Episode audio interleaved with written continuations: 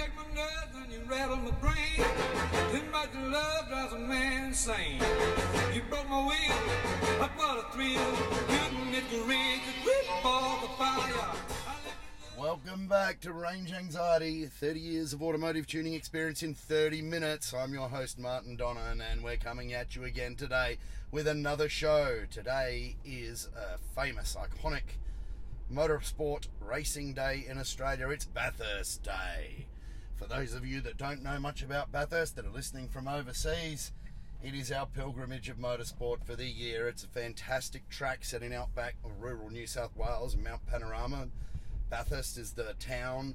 Uh, it's a five mile, five and a half mile long track, so it's a, it's a big long track and it's got some daunting, big sweeping hills across the top of it and a, and a big, fast, long straight known as Conrod Straight. And yeah, typically enough, it's got a big bend in it, so looks like some of the ping tuners have been out there on that one. But today is Bathurst Day, and I'm sitting in the car driving along doing something else other than watching it. Why? because I find the category V8 supercars pretty darn boring. Huh? How can that be? 5 litre V8, petrol burning, open trumpet monsters with a transaxle, a sequential shift. They're just too damn regulated though. They're all the same. They all run the same shock absorber. They all run the same chassis. They all run engines that are pretty much the same. They're all controlled control, control, control. There's no real creativity in the sport, in my opinion. And there's only two brands there's General Motors and there's Ford, and that's that. So, yeah, uh, you know, apart from some different um, body kits on, on the two different brands of car, even diffuser length is controlled, everything's controlled. And it is like often like watching paint dry. I mean, the only the only real thing that happens during the race is you know, um, pit stop strategy and, and driver change times can get you the win or the loss. So, yeah, it's a bit of a yawn fest, to tell you the truth. I remember back to the good old days of motor racing where they used to get cars off the showroom floor and race them and, you know, win on Sunday, sell on Monday was the big motto. You can't even buy one of the brands, uh, the Holden brand in Australia anymore, yet they're racing the things and they're about to be replaced by the latest gen Camaro um, our Holdens, as, and they've just been taken off the market here as well. So, yeah, it's it's it's pretty damn stupid to tell you the truth, and fairly boring racing. But what it does do, anywhere there's a control category, there's lots of cheating that goes on. And yep, I'm going to go out on a limb here. I'm not going to say I know anything in particular because I don't, and I would be lying if I said that I do. But there would be a ton of cheating going on in V8 supercars the team bosses and the people behind it never like to refer to it as cheating, but rather interpretation of the rules. And we're all good at that, aren't we?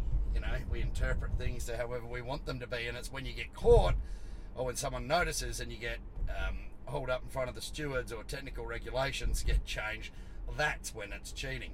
Righto.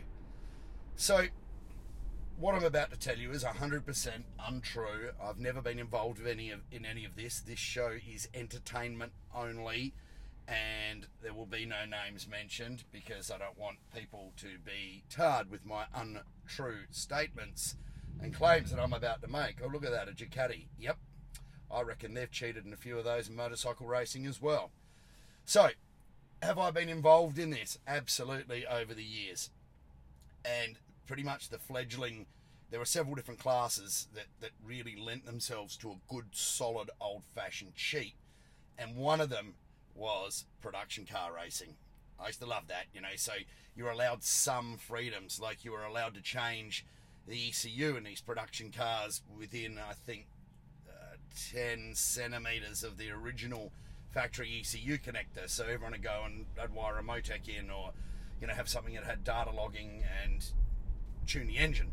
The only catch to that was it had to run all of the standard sensors.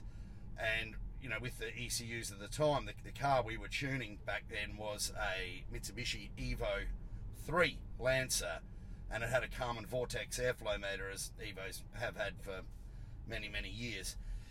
Um, and they were quite a difficult thing to interface to most aftermarket ECUs. While they were a good, reliable device, they were sort of hard to process a signal properly and get good tuning out of an aftermarket ECU with the Karman Vortex airflow meter in place.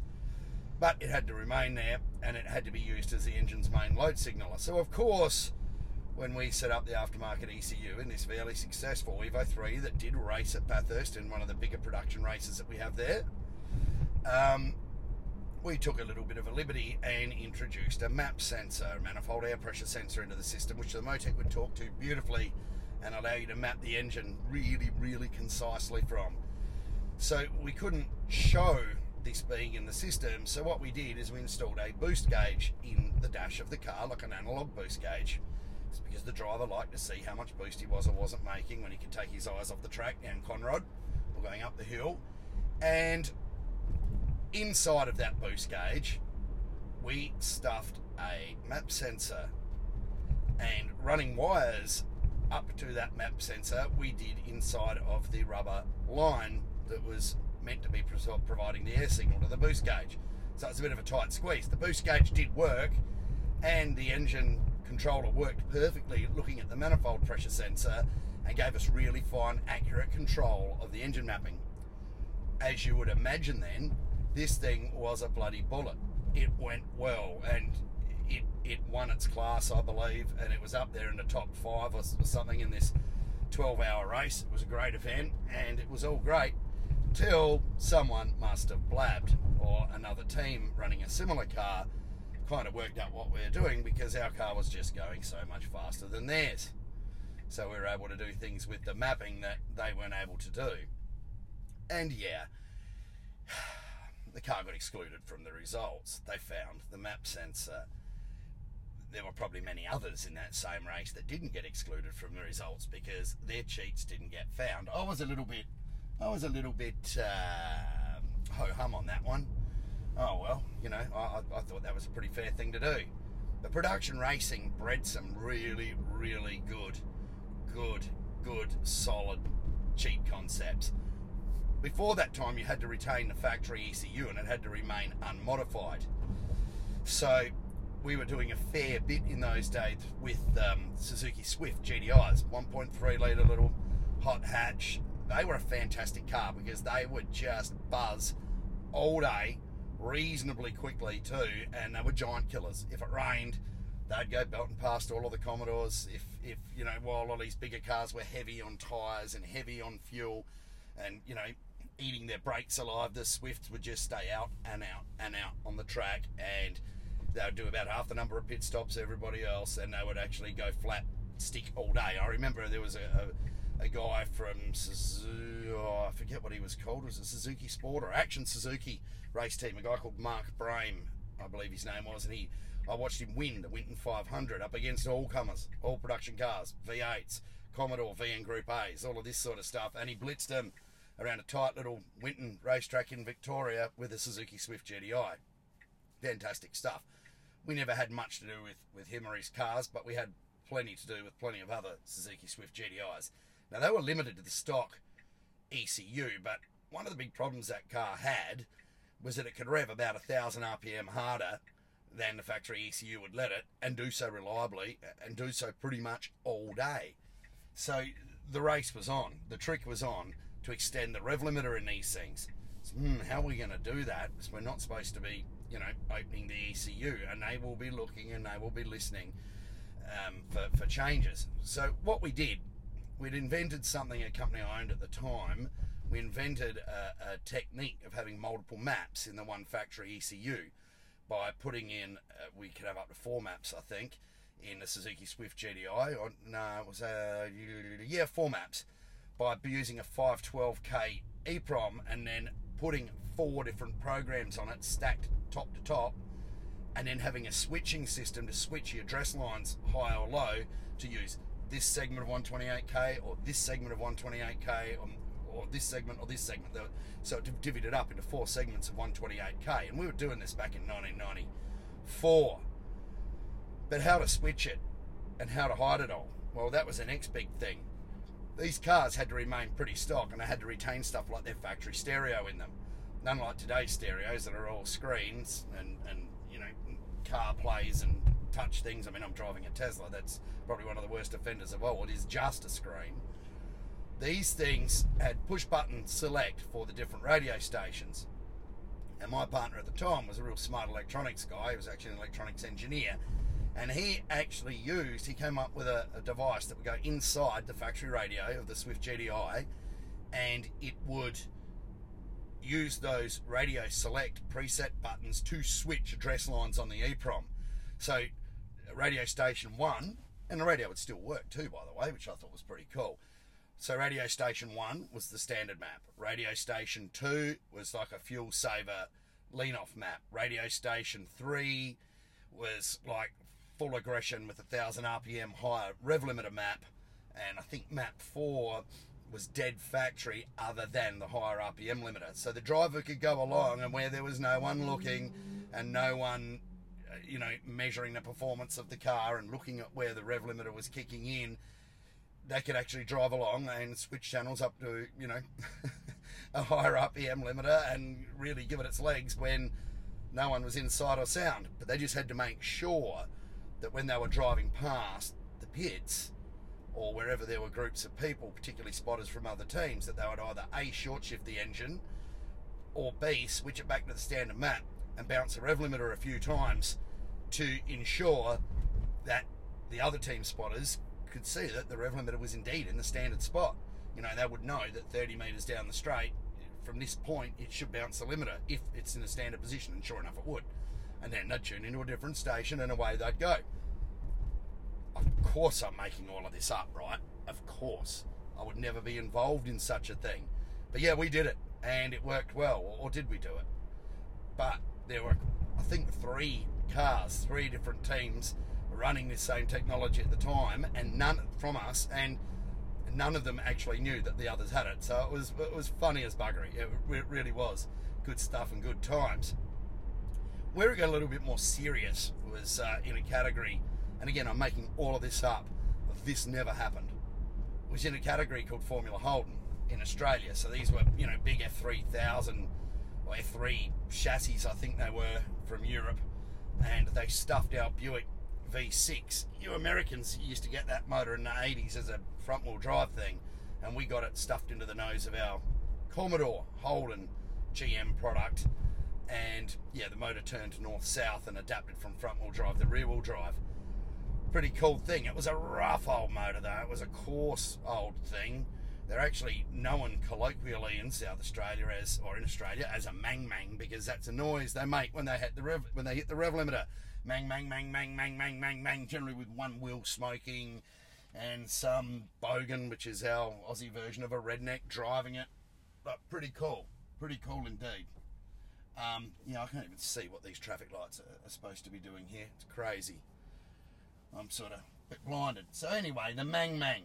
These engines were built though for Formula Holden racing. That when I say they were built, they had pistons and rods. I think ACL supplied all of the parts, and they were wanting uh, engine dynos running a factory. They ran the factory ECU, and they had to have the control category MEMCAL or ROM in them, and this was a pretty rough old program too. It wasn't it wasn't it wasn't one of the most beautiful bits of software you've ever seen. That's for sure. I read a couple of them. I thought, cheapers, have a look at this.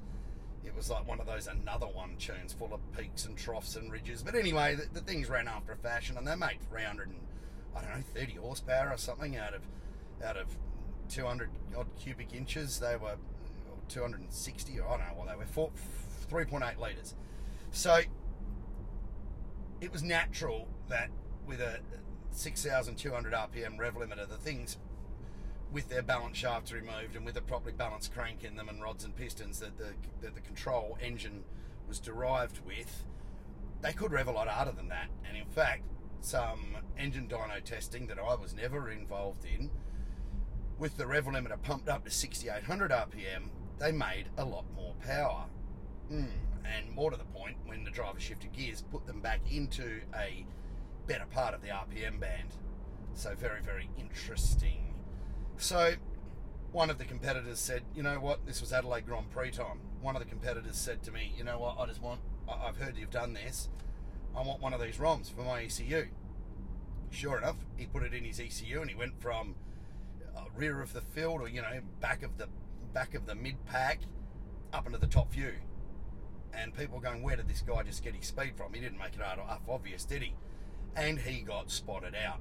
He got spotted out because you know guys took this formula pretty seriously. It was our premier open wheeler formula and they took it pretty seriously and they had spotters everywhere and he just got picked up on Brabham Straight at our Grand Prix circuit at the time as changing gears like 150 200 metres later than everybody else so it was pretty darn clear that he had a modified Memcal or ROM in this thing and sure enough up in front of the stewards pull the car apart boom take it out disqualified hmm okay so everyone else that was thinking about that idea thought, oh, I would have loved that speed, but yeah, not if I'm going to get kicked out, fined, barred, you know, discredited, whatever.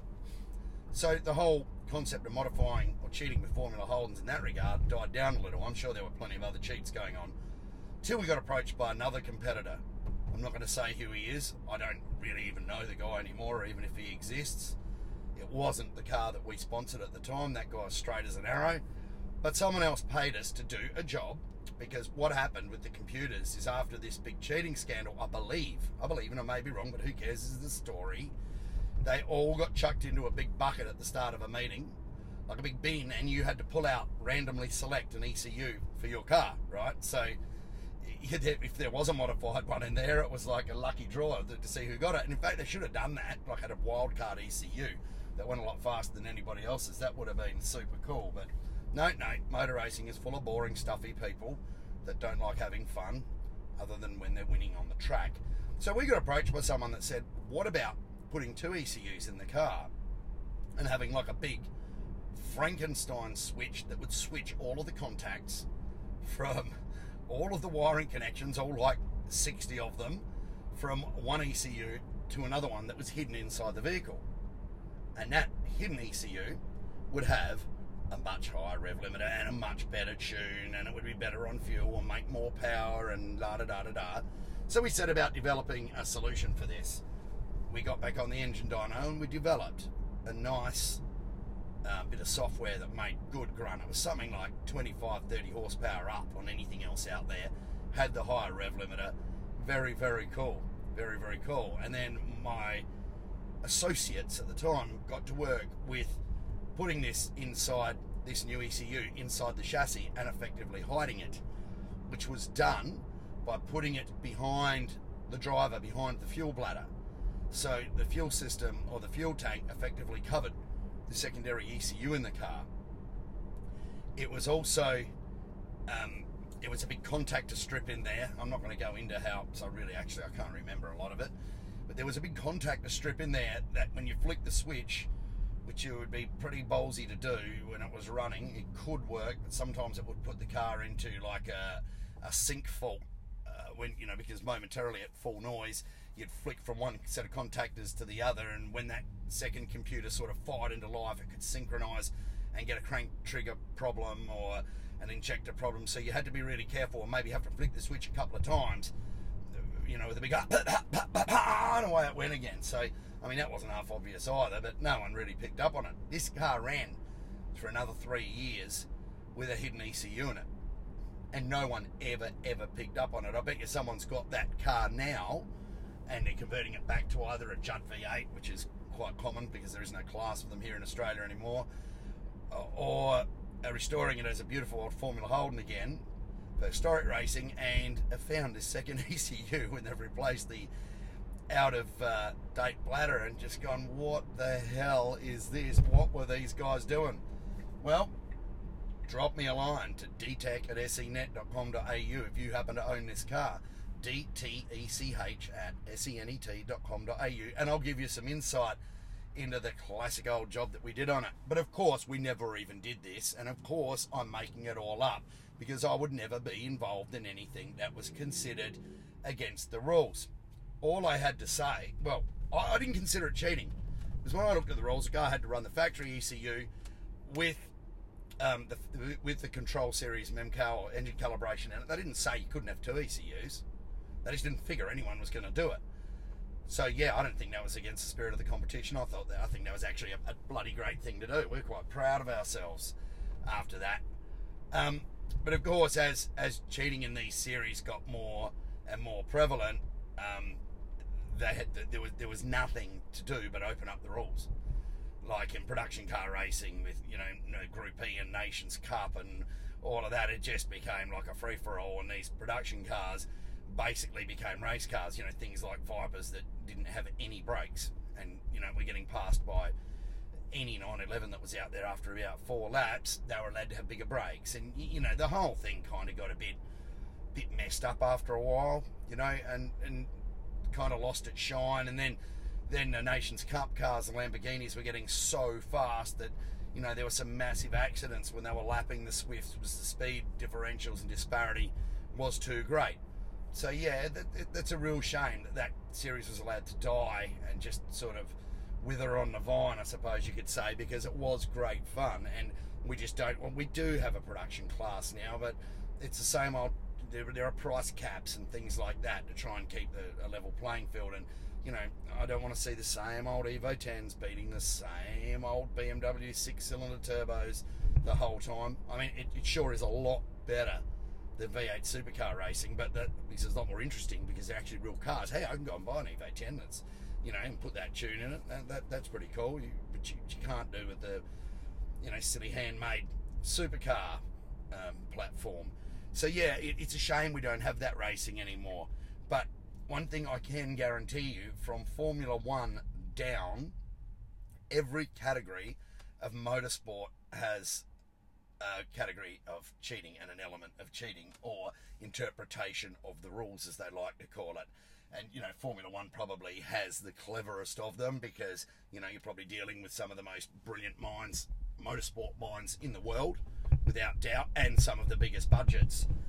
But you know even little even little dirt circuit speedway cars, you know they still do the same things as well. In fact, I remember reading probably one of the masters of Australian motor racing, master engineer and team owner Fred Gibson, when he was racing the turbo Nissans or running them back in the 80s from the Exa through to the yep Exa Turbo with Christine Gibson driving, fantastic little car.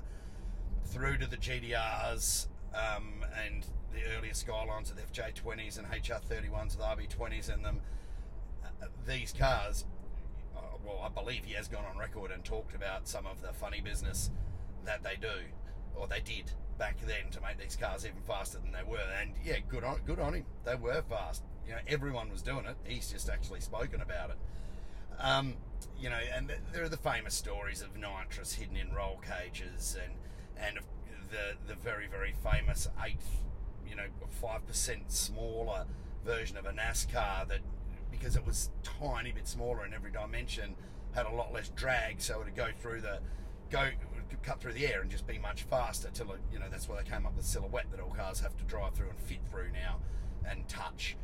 Um, and then, of course, the most famous of them all was the gurney flap from Dan Gurney in, in the States, which was put on the rear wing. You know, it's that little right angled device that goes on the wing, the little lip on the back that sticks straight up, it's very short. You know, there's a formula for working out the best height or chord for the um, gurney flap.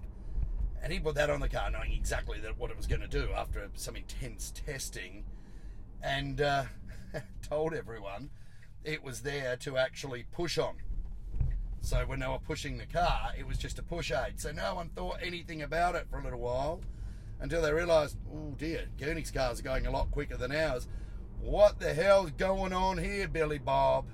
So there you go. There's a bit of an insight on Bathurst Day in Australia into, into some of the interpretation of the rules and cheating innovations involved in our motorsport and some world motorsport. Of course, like I said, I've never had anything to do with any of this, and I made all of this up for your listening pleasure. Righto, you can believe what you want, but there was some detail in some of that, wasn't there? I have even more of these, I think, stories. If I cast my mind back, there is even some cooler stuff to talk about when it comes to interpretation of the rules, but we'll save that for another episode. Time's up. And thank you for listening into Range Anxiety.